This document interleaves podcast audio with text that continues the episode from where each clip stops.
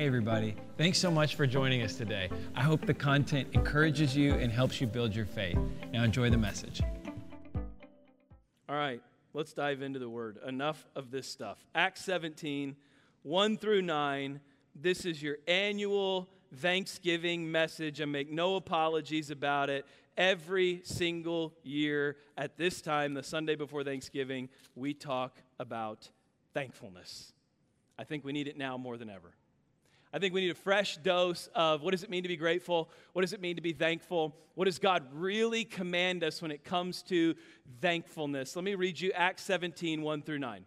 It says, Paul and Silas then traveled through the towns of Amphipolis and Apollonia and came to Thessalonica. That's important. Circle that in your Bible. They're at Thessalonica, where there was a Jewish synagogue. As was Paul's custom, he went to the synagogue service, and for three Sabbaths in a row, he used the scriptures to reason with the people. So Paul shows up at Thessalonica, he marches into a Jewish synagogue, and he starts preaching Jesus. Verse three, he explained the prophecies and proved that the Messiah must suffer and rise from the dead. He said, this Jesus I'm telling you about is the Messiah. Verse four, some of the Jews who listened were persuaded and joined Paul and Silas, along with many God-fearing Greek men and quite a few prominent women. What just happened? Paul and Silas roll into Thessalonica. He walks into his synagogue. He starts preaching Jesus. Jews, Greeks, and women join him, and the church in Thessalonica is born. He just started a church out of a Jewish synagogue preaching in Thessalonica. Watch what happens. Verse five. But some of the Jews were jealous, so they gathered some troublemakers from the marketplace to form a mob and start a riot. I tell you something, a riot appears, I think it's six, maybe five or six times in Scripture. Every time a riot appears, it's in rebellion to God's will. Make no mistake about it. Anytime a rebellion or a riot appears in God's Word, it's in rebellion to God's will. So this riot starts, and they attack the home of Jason, searching for Paul and Silas so they could drag them out to the crowd. Verse six, not finding them there, they dragged out Jason and some of the other believers instead and took them before the city council. Paul and Silas have caused trouble all over the world, they shouted, and now they are here disturbing our city too. Verse seven. And Jason has welcomed them into his home. They are all guilty of treason against Caesar, for they profess allegiance to another king named Jesus. Verse eight, the people of the city, as well as the city council, were thrown into turmoil by these reports. Verse nine, so the officials forced Jason and the other believers into post bond, and they released them from prison. Let me give you just the synopsis of what happened, okay? Paul and Silas roll into Thessalonica. They preach in the synagogue. People start getting saved. They start meeting Jesus. They start the church. Immediately after that church in Thessalonica is started, there is a riot that is manufactured that rises up and rebels against the people, and they wind up getting thrown into prison for it. A little bit of a background about Thessalonica. Thessalonica is the capital city to Rome, or to Macedonia. It was the trade center to Rome. So anyone who was making money or making trade in Rome had to pass through Thessalonica. Thessalonica was a filthy, rich city. City. They controlled all the wealth moving in and moving out of Rome. They had everything. They had money, they had transport, they had wealth, they had a thriving city, and Paul rolls in there, and these people start meeting Jesus, and what happens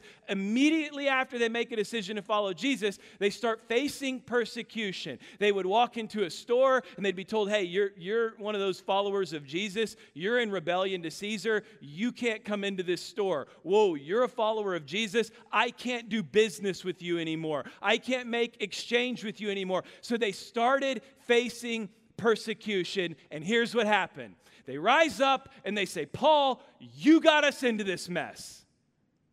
We had it made. Everything was great. Does this sound like evangelicals in twenty twenty? Everything was perfect. Everything was great. The economy was booming. Everything was wonderful, and now look at what you've It's terrible. It's falling apart. I don't have a job anymore. I can't do this anymore. They're pushing me out of their stores. They won't do business with me. They won't engage with me. They won't talk with me. They're throwing us in jail. What do we do? Paul, give us the answer. You're the one who started this church. You're the one who led us to Jesus. Now we're in all this trouble because of it. What are we supposed to do? Listen to First Thessalonians five, sixteen through eighteen. So now you know the book of Thessalonians was written to the church in Thessalonica. We just read the history of that, right? So you know how the church started. You know what was happening. You know the persecution that was coming. So Paul says, I will do you one better. You want to know what you need to do right now when everything's falling apart and everything's, you know, our pets' heads are falling off and everything's a disaster right now? Let me tell you what you need to do. First Thessalonians five, sixteen through eighteen. If you've been around church any amount of time, I know you've heard this. Paul says, and listen to this. Listen to the absolutes, always, never, and in all. Sear these into your mind. Always, never, and in all. Every single one of these commands is an absolute. You know, Mister Absolute, this always happens. I used to be guilty of that in my marriage early on. You always do this. Why do you always do this? Like the second time I've done it, and now it's always, we've been together ten years, and this is the second time. Like, are you really? But, but this is Paul. He's giving absolutes. He's saying these are absolute truths for you during this time. First Thessalonians five, sixteen through eighteen. Always, circle the word always, always be joyful. Never, never, never, never, never, ever stop praying. And be thankful in all circumstances. This is the power of it. For this is God's will for you who belong to Christ Jesus. I meet people all the time that say, what is God's will for my life? Always be joyful, never stop praying, and be thankful in all circumstances. That'll pretty well sort it out.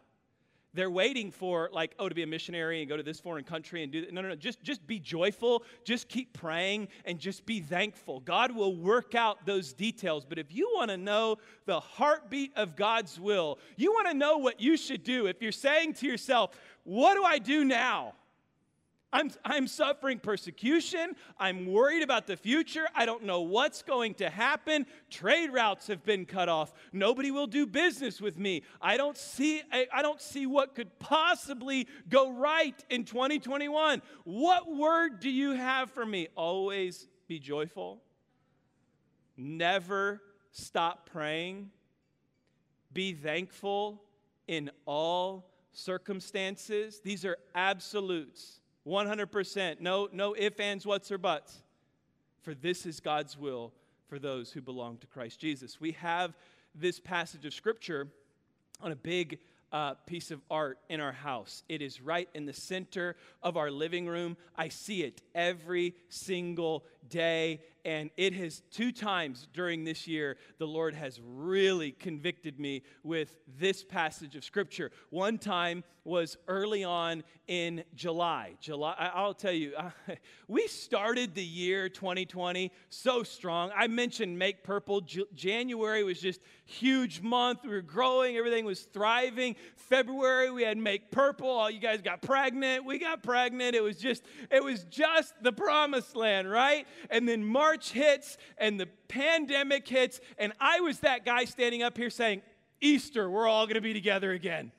Easter, it's going to be great.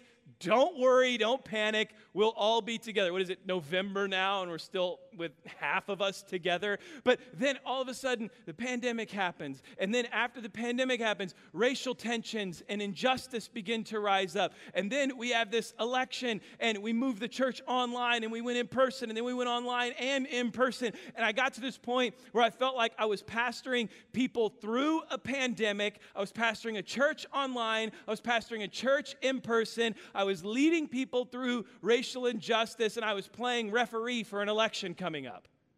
It was, sounds crazy. It was. We go from conversation to conversation. So somebody asked me one time, they said, how are you doing? Oh, you caught me at a great time. Let me just unload for you. I'll tell you how I'm doing. I'm annoyed. I'm frustrated. I'm exhausted. I'm worn out. I feel like I'm leading a church online. I'm leading a church in person. I'm refereeing an election that's coming. I'm doing all of these things. And the Lord spoke so clearly to my heart, yeah, but can you still be thankful? Can you still be thankful? You have a baby on the way.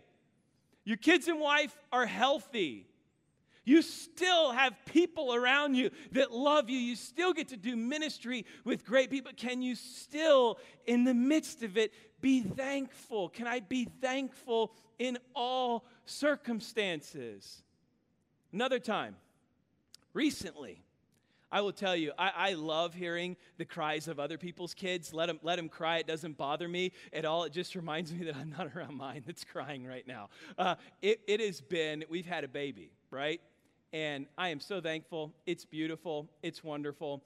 I blocked out of my mind, you guys will connect with this, I have blocked out of my mind what it was like to have a newborn. My kids are five and seven. Well, now I have a newborn. But at time, they were five and seven. They were sleeping through the night. I'm just going to preach to this side over here because I see the babies. They were five and seven. They were sleeping through the night. Everything. I had to wake my own kids up out of bed in the morning to get them to go to school. It was great. Saturday mornings, nine, ten o'clock, they're still sleeping. Everything's wonderful, right? Then we have this newborn.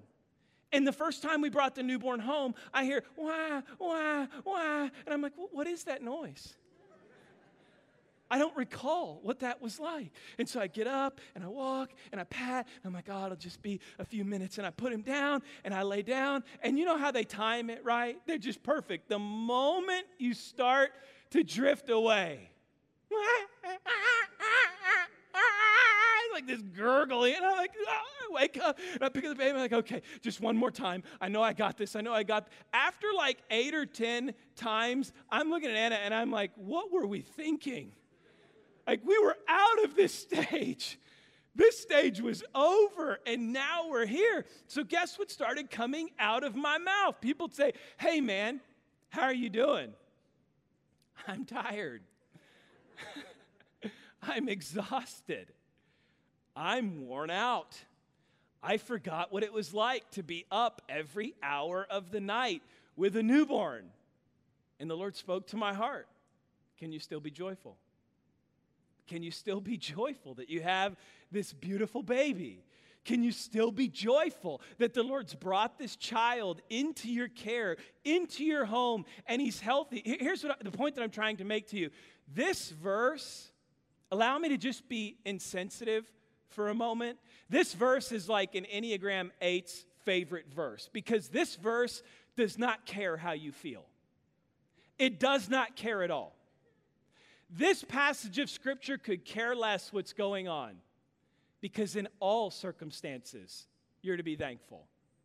It could care less the challenges or the hurts or the anxieties or anything. You're to be always joyful. It could care less how tired you are, how busy you are, how much you have going on, because we're to never stop praying. This verse is an absolute verse. If you walk away with anything today, walk away with this truth, that it is one hundred percent, despite how I feel, despite what I think, despite what I want, I am called to be joyful, to never stop praying, and to be thankful in all circumstances. All right, let's dive into these three. And when we, is this you, Mitch? Does it get better than Mitchell Banks? Would you guys give Mitch a hand one more time?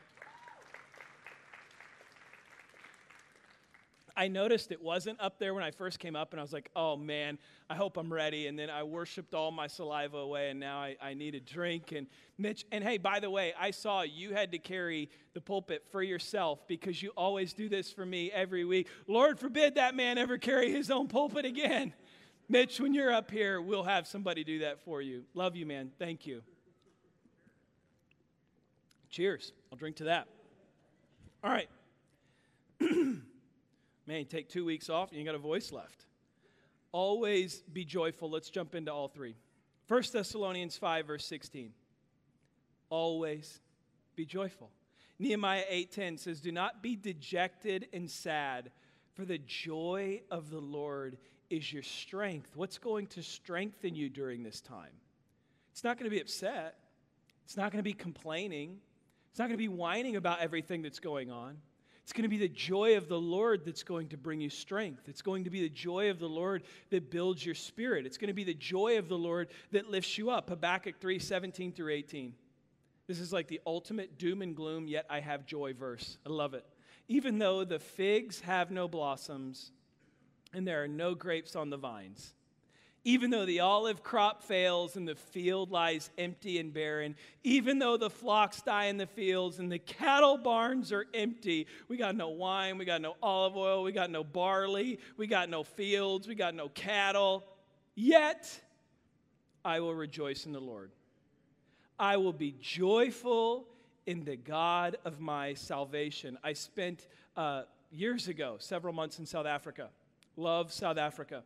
I remember the first time I was going to do ministry in an AIDS orphanage. Basically, what it is what it is. It's, it's an orphanage of kids whose parents have died from AIDS. Some of them have contracted AIDS, so they have this huge fence that just goes around this property. They've got a fence down the center of it, and they've got kids on this side that have AIDS from their parents who passed away, and they got kids on this side who are orphans from AIDS that don't have AIDS, right? And so we were going up there, and we were getting ready to do ministry, and I remember hearing outside of the gates the sound of laughter.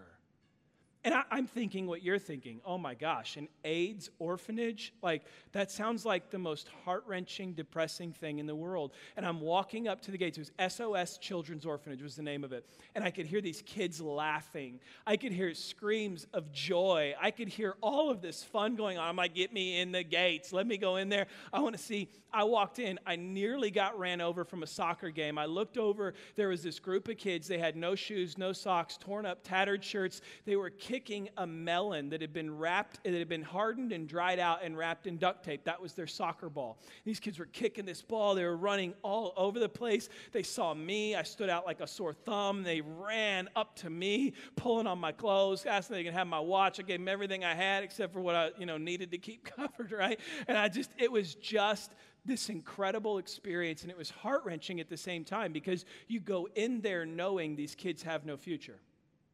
They tell you that when you go in there. I said, look, no, nobody's going to adopt a kid with AIDS. We can only house them till they're eighteen. So when they leave here, they literally become throwaway children. They scavenge on the streets. They take what they can to eat. Nobody wants to marry somebody with AIDS. Nobody wants to adopt a kid with AIDS. They become what they call throwaway children. They're just walk. They're just scavengers until they either pass away from AIDS or that's usually their future. If they make it to eighteen, they're left and they go. And so I'm heartbroken, right? Because I see the happiest, most beautiful, fun, excited kids, and I know what their future holds. And so I asked the director, I said, how, how are these kids so joyful? How are they so happy?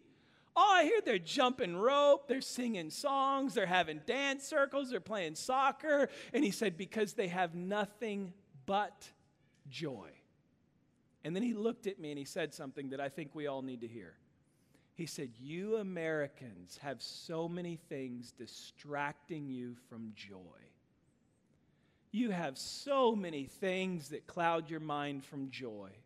You have so many things you're worried about, from a bank account to an election to a news cycle. To, he said, Americans have way too many things distracting them from joy. He said, these kids have one thing. Joy. It's all they have. Let me ask you today, what is distracting you from the joy you're supposed to always have?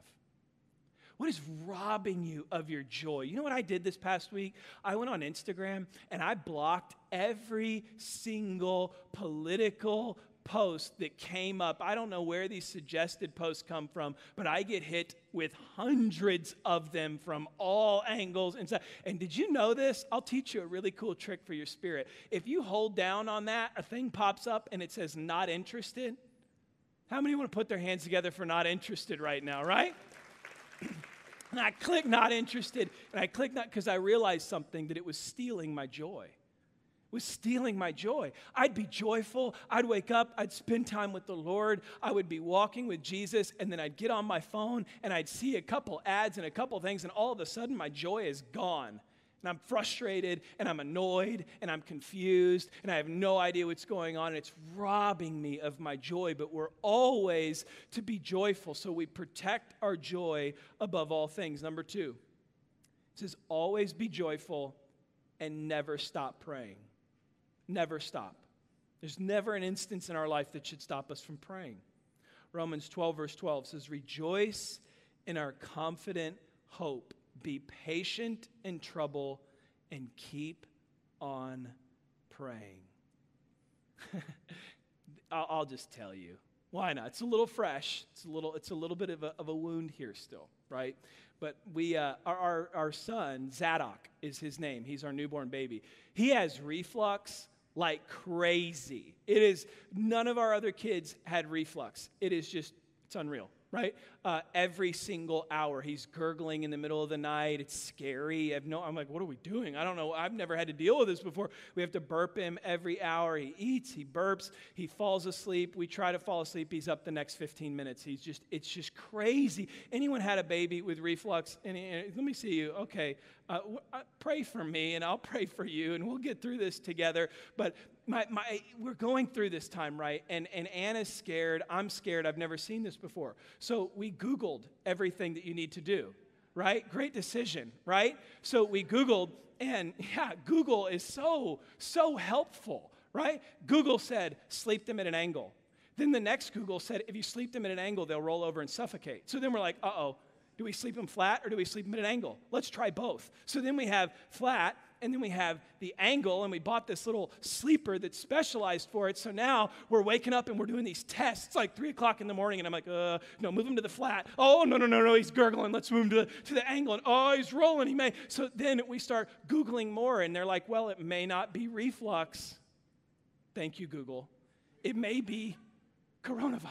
There's a, like there was all these symptoms, and it was like, it may not be this. He may have a stomach infection. It may not be that. We're taking his temperature every ten minutes, and that's no fun if you're a baby, right? You know how that, that goes. So we're taking his temperature. We're doing all of these things, and we're exhausted, absolutely exhausted, laying in bed next to each other, looking at each other. Anna's got the baby on her lap, and I'm just, I, we don't know what to do. And Anna said, Luke, pray.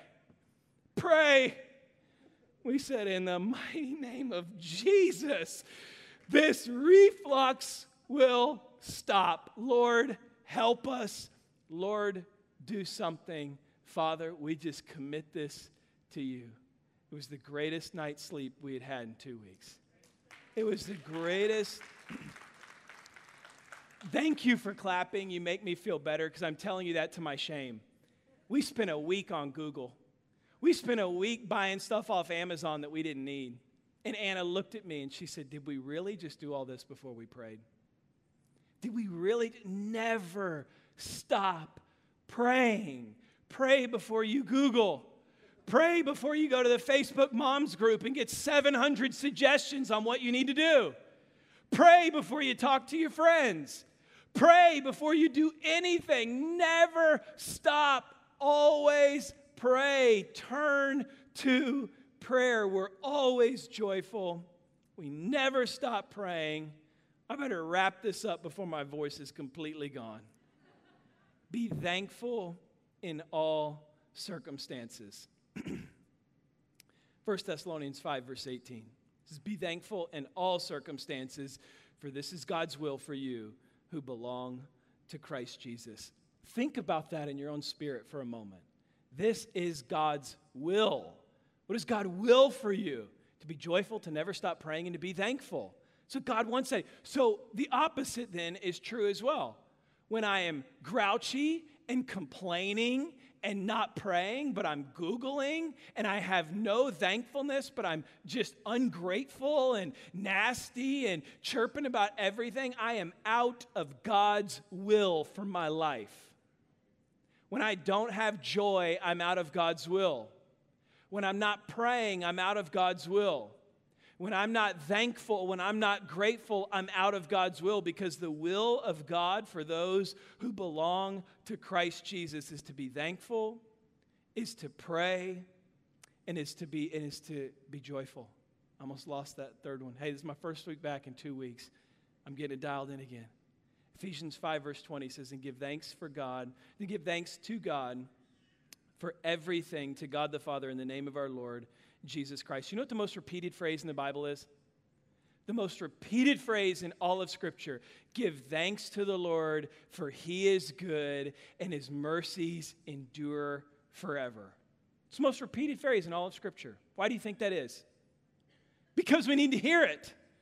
We need to hear it over and over. Give thanks to the Lord, for he is good, and his mercies endure forever. Give thanks to the Lord, for he is good, and his mercies endure forever. Nothing will change your attitude like gratitude. Here's where I want to land. I'm going to tell you the greatest pastor joke in all of history. Who's been in church for more than ten years? Let me see. You're going to know this one. This one, if you don't know this, you've been in the wrong church.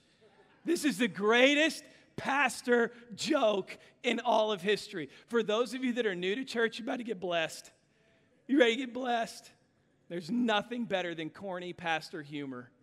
And here it is.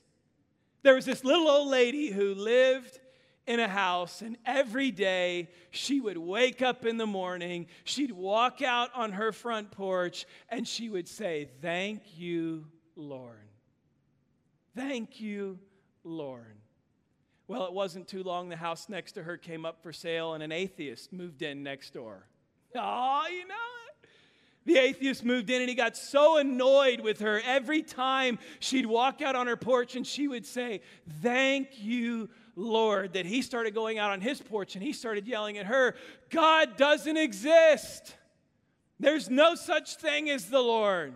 And she'd come out and say, "Thank you, Lord," and he'd get irritated and he'd say, "There is no God." Well, one day she walked out onto her porch, and it was cold, it was snowy, the roads were covered up, and she couldn't get to the grocery store. And so she said, "Thank you, Lord, that even though I don't have any groceries and I have no food right now, that you will provide." And so the atheist, he heard that and he thought, "Oh, I got myself a little plan." So he went to the store. Come on, you know where I'm headed. He bought some groceries. Oh, you're going to finish this joke with me. And he showed up to her house and he put the groceries on her front step. And the next morning she woke up and she walked out of her house and she saw the groceries and she said, "Thank you, Lord, you have provided groceries." And the atheist, he jumped up and he said, "Ha!" He said, "I got you." He said, "God did not give you those groceries. I gave you those groceries. There is no such thing as the Lord." And she said, "Thank you, Lord, that you gave me groceries and you made the devil pay for it." Come on, come on.